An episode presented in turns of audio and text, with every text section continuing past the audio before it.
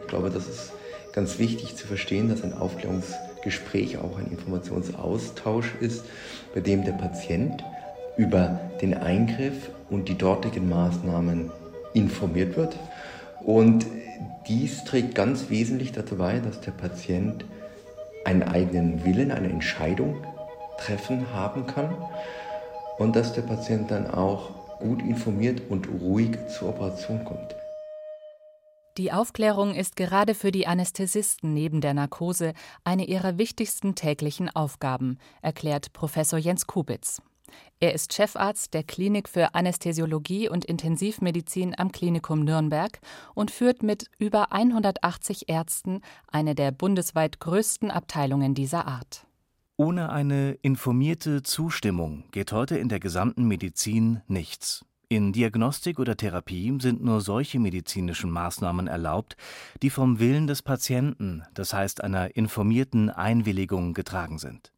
Behandlungen ohne eine wirksame Einwilligung können daher zu Ersatzansprüchen von Patienten gegen ihre Behandelnden führen. Dieses Grundprinzip, dessen Herkunft und Anspruch unser Thema sind, ist eine Errungenschaft infolge der unheilvollsten Entwicklungen der Medizin, insbesondere in der Zeit des Nationalsozialismus. Heute legitimiert das Prinzip der informierten Zustimmung die Medizin. Sein Anspruch stärkt die Autonomie und Selbstbestimmung von Patienten und schützt deren körperliche Integrität. Letztere gilt als Grundrecht und ist im Grundgesetz bereits im zweiten Artikel beschrieben. Jeder hat das Recht auf Leben und körperliche Unversehrtheit. Was heute als selbstverständlich gilt, galt nicht zu allen Zeiten. Im Gegenteil. Die Medizin, insbesondere forschende Ärztinnen und Ärzte, haben schon vor, aber vor allem während der NS-Zeit Menschenrechte missachtet und abertausenden Menschen unermessliches Leid zugefügt, bis hin zu ihrem Tod. Davon handelt der Nürnberger Ärzteprozess, der vom Oktober 1946 bis August 1947 im Nürnberger Justizpalast stattfand und dessen Urteilsverkündung sowie die Verkündung des Nürnberger Kodex sich heute zum 75. Mal jährt. Er hat die strafrechtliche Verantwortung für die Medizinverbrechen in der NS-Zeit verhandelt, insbesondere die Menschenversuche und die sogenannte Euthanasie im Dritten Reich. Angesichts einer jahrelangen Praxis von Menschenversuchen, nicht nur in Konzentrationslagern, und der im ganzen Reich praktizierten Tötungen von körperlich und geistig behinderten Menschen, mutet es merkwürdig an, dass die Zahl der Angeklagten verhältnismäßig klein war. Dazu der Erlanger Medizinethiker Andreas Frewer, der die Professur für Ethik am Institut für Geschichte und Ethik der Friedrich-Alexander-Universität innehat. Im Nürnberger Ärzteprozess waren es 23 Angeklagte, die meisten auch mit der KZ-Medizin assoziiert. Zwei Personen eher aus der Gesundheitsverwaltung, eine Frau war dabei. Letztlich heißt das Verfahren ja United States versus Karl Brandt, wie die amerikanische Justiz das immer auch etwas personalisiert. Der Hauptangeklagte war der Begleitarzt Hitlers, der eben auch als Reichskommissar für das Gesundheitswesen zuständig war und etwa für die Euthanasie natürlich verantwortlich zeichnete. Aber es ist vollkommen richtig, das ist natürlich eine sehr kleine Zahl von Hauptverantwortlichen gewesen. Man hat dann auch immer wieder die Zahl von etwa 350 Medizinverbrechern genannt, aber all das trifft es natürlich nicht, denn in der Breite hat die Ärzteschaft mitgewirkt, hat die Medizin auch eine enorm hohe Anzahl von äh, Mitgliedschaften in den Organisationen von SA, SS und NSDAP gehabt. Das heißt, es war auch kein Zufall, dass der Nürnberger Ärzteprozess das erste Verfahren von zwölf Nachkriegsprozessen war, weil die Berufsgruppe der Ärzte sich so enorm beteiligt hatte an der ideologischen Umsetzung. 139 Tage dauerte der Prozess vor dem amerikanischen Militärgericht. Allein die Erhebung des Beweismaterials zu den Experimenten enthüllte viele Monate lang grässlichste Details, die für Zeugen, Prozessbeteiligte und auch Prozessbeobachter schwer zu ertragen waren. Eine der Beobachterinnen war die damals 36-jährige Ärztin Dr. Alice Ricciardi von Platen, die zu der sehr kleinen und durchaus umstrittenen offiziellen Deutschen Ärztekommission im Auftrag der Westdeutschen Ärztekammern gehörte. 50 Jahre später, im Jahr 1996, erinnert sie sich. Wir kamen also im Dezember 1946 im zerbombten kalten Nürnberg an und wurden im Gasthaus zum Schlachthof untergebracht. Ein düsterer Ort in einer düsteren Umgebung und mit handfestem Abendbrot versorgt. Abends mussten wir die angefallenen Dokumente des Tages durcharbeiten und Auszüge für die erste Dokumentenpublikation Mitscherlichs und Mielkes vorbereiten. Sie behandelte hauptsächlich die Menschenversuche. Da wir oft nur zu zweit waren, hatten wir genug zu tun. Am Morgen wohnten wir den Gerichtsverhandlungen bei, abends arbeiteten wir unter ungünstigen Bedingungen an den Berichten und Dokumenten. Anklage und Verteidigung besprachen meist völlig emotionslos die vorgelegten Dokumente. Auch die Aussagen der Angeklagten und Zeugen, die uns besonders aufrüttelten, nahmen die überaus fairen Richter ruhig entgegen. Wir dagegen waren meist von den grauenhaften Tatsachen so erschüttert, dass es uns noch Stunden später schwer fiel, objektiv über die Geschehnisse zu berichten. Experimente an Unfreiwilligen, die an Grausamkeit und Menschenverachtung kaum zu überbieten waren. Sogenannte Unterkühlungsversuche, mit denen an Versuchspersonen erprobt wurde, wie sich der menschliche Körper in Eiswasser verhält, bis hin zum Tod. Sogenannte Höhenversuche, mit denen an Versuchspersonen erprobt wurde, wie sich der menschliche Körper in großer Höhe ohne Druckausgleich verhält, bis hin zum Tod. Es gab viele weitere Versuchsreihen, auch die, von denen der Medizinethiker Andreas Frewer berichtet. Nehmen wir nur die in Nürnberg vielleicht am emotionalsten verhandelten Humanexperimente, nämlich im Frauen-KZ Ravensbrück, als jungen polnischen Widerstandskämpferinnen die Beine fast meterlang aufgeschnitten worden sind und dort äh, quasi Bombenverletzungen simuliert werden sollten. Es wurden Keime, Dreck, Glassplitter, Holzwolle eingebracht. Manche Beine wurden zugenäht, manche Beine wurden offen gelassen, manche sollten ein neues Präparat Sulfonamid bekommen. De facto haben diese jungen Frauen über Monate ein Martyrium erleiden müssen, was äh, beispiellos war, auch ohne Schmerzmittel im Bewusstlosigkeits- oder Trancezustand quasi über Monate im Krankenbett gelegen und etwa zwei Drittel bis drei Viertel dieser jungen Frauen ist gestorben. Der Nürnberger Ärzteprozess offenbarte nicht nur die grausamen Verbrechen einer üblicherweise hochgeschätzten Berufsgruppe, er offenbarte auch das Denkmodell und Selbstverständnis einer reduktionistisch ausgerichteten Medizin. Viktor von Weizsäcker, der Begründer der psychosomatischen Medizin, gelangte nach dem Studium der Dokumente des Nürnberger Ärzteprozesses 1947 in seiner Arbeit Euthanasie und Menschenversuche zu dem Fazit es kann wirklich kein Zweifel darüber bestehen, dass die moralische Anästhesie gegenüber den Leiden der zu Euthanasie und Experimenten ausgewählten begünstigt war durch die Denkweise einer Medizin, welche den Menschen betrachtet wie ein chemisches Molekül oder einen Frosch oder ein Versuchskaninchen. Am 20. August 1947 endete der Nürnberger Ärzteprozess. Es gab Todesurteile, lange Haftstrafen und wenige Freisprüche. Zusätzlich zum Urteil regten die amerikanischen Richter zehn Prinzipien an zum Umgang mit dem Menschenexperiment. Denn auch damals war klar, dass die Medizin auf den Versuch am Menschen im Sinne des Fortschritts und der Weiterentwicklung schwerlich verzichten könne. Das Humanexperiment aber streng geregelt sein müsse.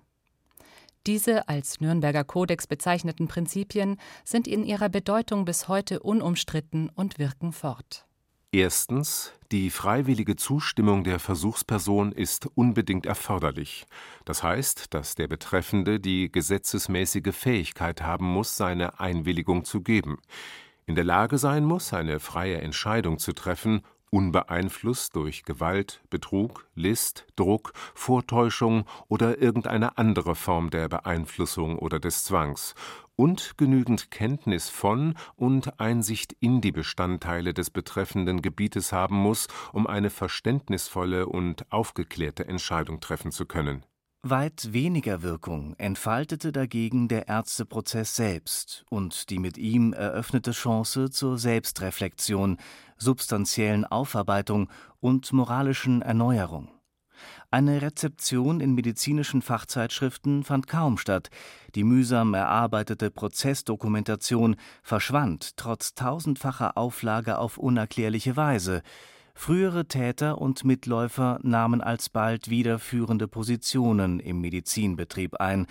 Kurzum, es sollte mehr als drei Jahrzehnte dauern, bis in den 1980er Jahren die Aufarbeitung durch Journalisten und Historiker langsam begann. Der angesehene Münsteraner Medizinhistoriker Richard Töllner fragte 1996 in seinem Vortrag auf dem ersten großen Kongress zum Ärzteprozess Medizin und Gewissen 50 Jahre nach dem Nürnberger Ärzteprozess ob die deutsche Medizin, ob die deutsche Ärzteschaft den Nürnberger Ärzteprozess als Chance begriff, sich selbst im Spiegel der Angeklagten, im Spiegel deren Verhaltens und derer Taten im Dritten Reich selbst zu prüfen, ja selbst zu erkennen. Die Antwort, die der Medizinhistoriker sich selbst gab, fiel ernüchternd aus. Das freilich hätte bedeutet, die eigene Mittäterschaft, die Duldung und Zulassung des Unrechts und der Verbrechen eingestehen und bekennen zu müssen. Von einer solchen Wirkung, geschweige denn von einer kathartischen Wirkung des Ärzteprozesses, kann jedoch keine Rede sein. Der Spiegel, in dem man sich selbst und seine Schuld hätte erkennen können, blieb blind, alle Einsicht blieb aus. Eine ernüchternde Beobachtung damals und eine, die fortgalt und in gewisser Weise bis in unsere Zeit fortgilt. Aus diesem Grund nutzten vor genau zehn Jahren, im Sommer 2012, über 40 anerkannte Expertinnen und Experten aus Medizin, Wissenschaft, Medizingeschichte und Medizinethik die Tatsache, dass der Deutsche Ärztetag, das jährliche Standestreffen der Ärzteschaft, nach einer auffallend langen Abstinenz erstmals wieder in Nürnberg stattfand. Sie appellierten an die Bundesärztekammer und die Delegierten des Ärztetages, sich erstmals offiziell zu den Verbrechen der Medizin im Nationalsozialismus zu bekennen.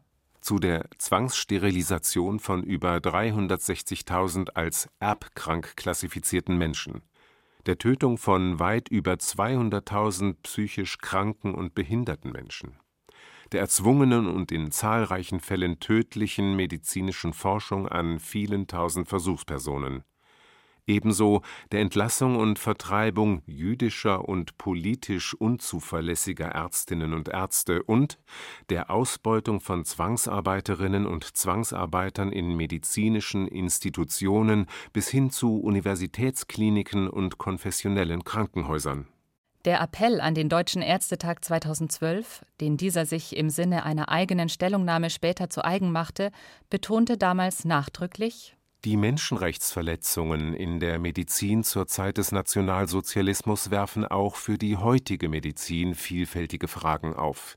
Sie betreffen das Selbstverständnis der Ärzteschaft sowie mögliche Implikationen für professionelles Handeln und die Medizinethik. Im Gegensatz zu noch immer weit verbreiteten Annahmen ging die Initiative gerade für die gravierendsten Menschenrechtsverletzungen nicht von politischen Instanzen, sondern von den Ärzten selbst aus die Verbrechen der NS-Medizin waren nicht Taten einzelner isolierter und fanatisierter Ärzte, sondern sie geschahen unter wesentlicher Mitbeteiligung führender Repräsentanten der verfassten Ärzteschaft und medizinischer Fachgesellschaften und ebenso unter maßgeblicher Beteiligung von hervorragenden Vertretern der universitären Medizin und renommierten biomedizinischen Forschungseinrichtungen.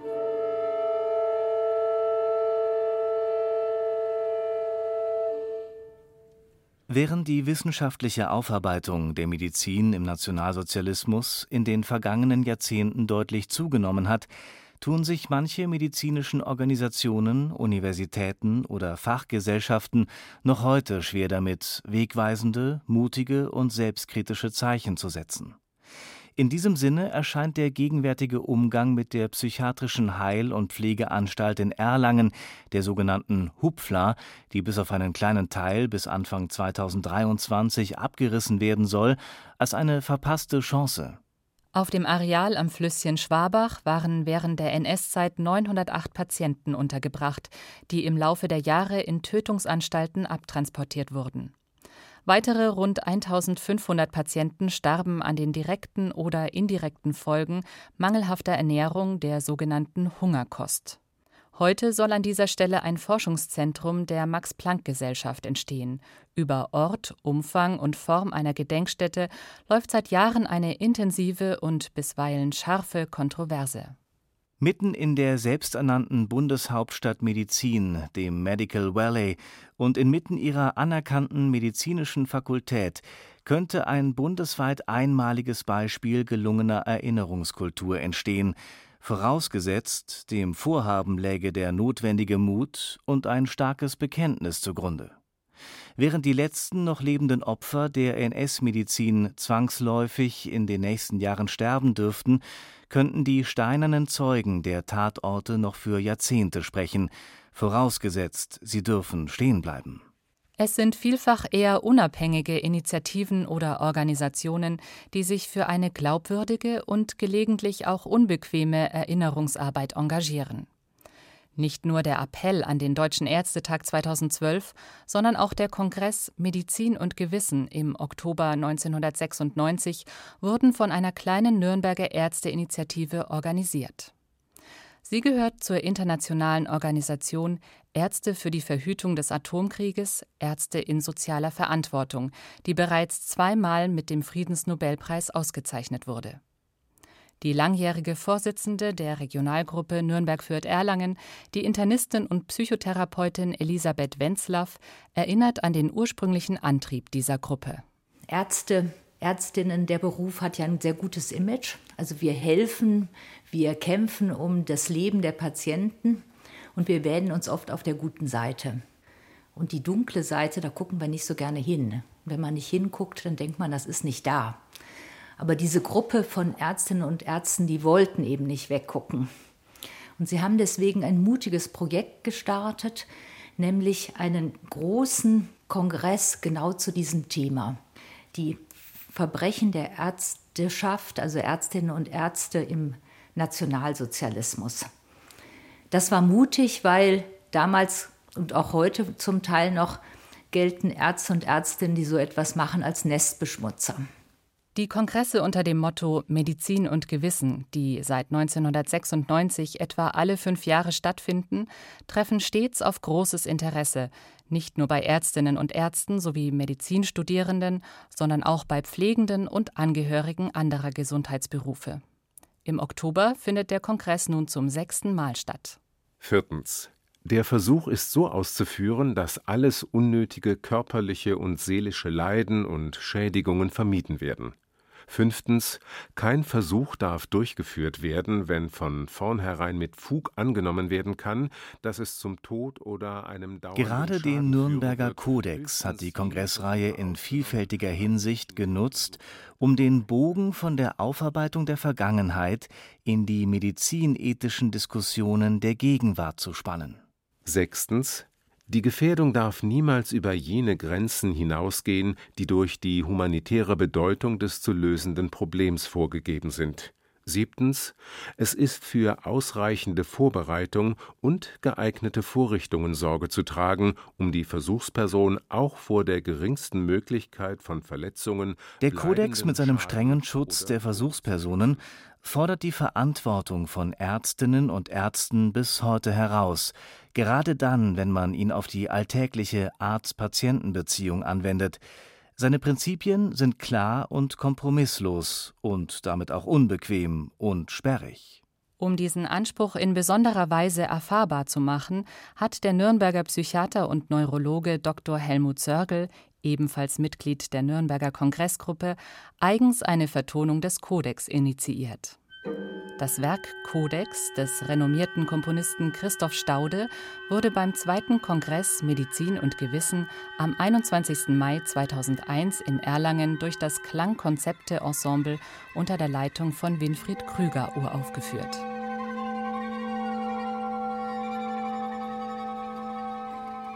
Es macht die Sperrigkeit hörbar und setzt neben die intellektuelle Seite der Auseinandersetzung auch eine ungewöhnliche emotional-sinnliche Annäherung.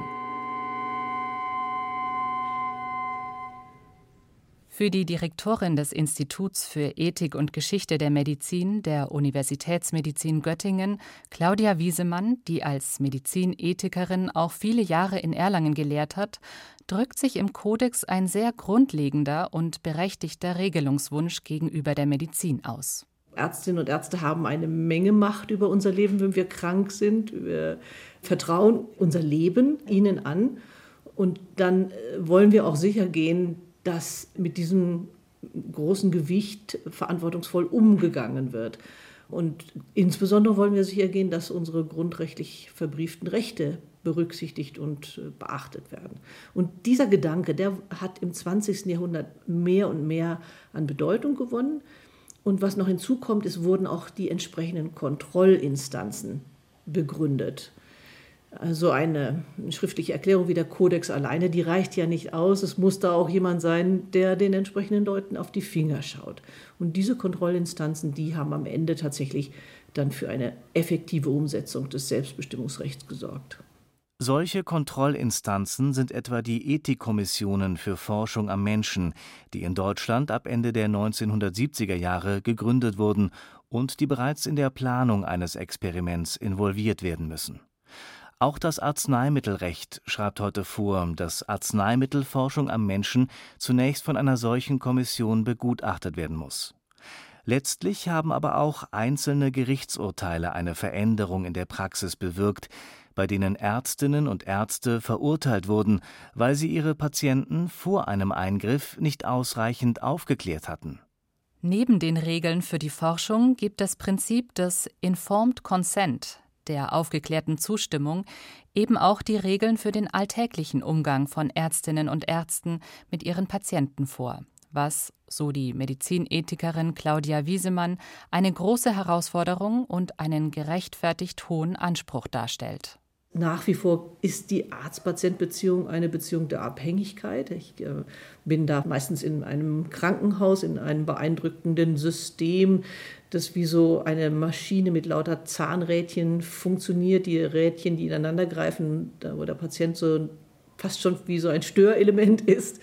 Und in einer solchen Situation, in der man dann noch von Expertinnen und Experten umgeben ist, die in einer Fachsprache sprechen, in einer solchen Situation das Recht auf Selbstbestimmung zu realisieren, durchzusetzen, vielleicht so gegen, ja, gegen die Routinen durchzusetzen, das ist überhaupt nicht einfach.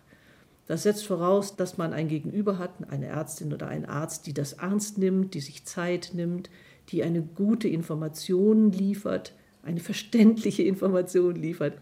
Nicht wenige Patientengruppen haben auch aufgrund ihrer Erkrankung Probleme, ihre Selbstbestimmung umzusetzen.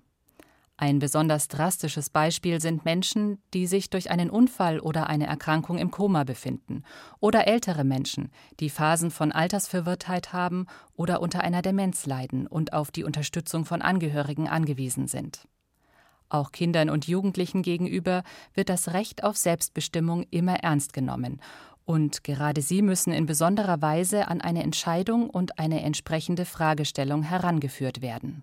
Im Umgang der Medizin mit den Ängsten und Zweifeln der Patientinnen und Patienten, aber vor allem mit dem Recht auf Selbstbestimmung und körperliche Unversehrtheit, zeigt sich heute, 75 Jahre nach dem Nürnberger Ärzteprozess, wie sehr das Gerichtsverfahren und sein Kodex nachwirken und ernst genommen werden.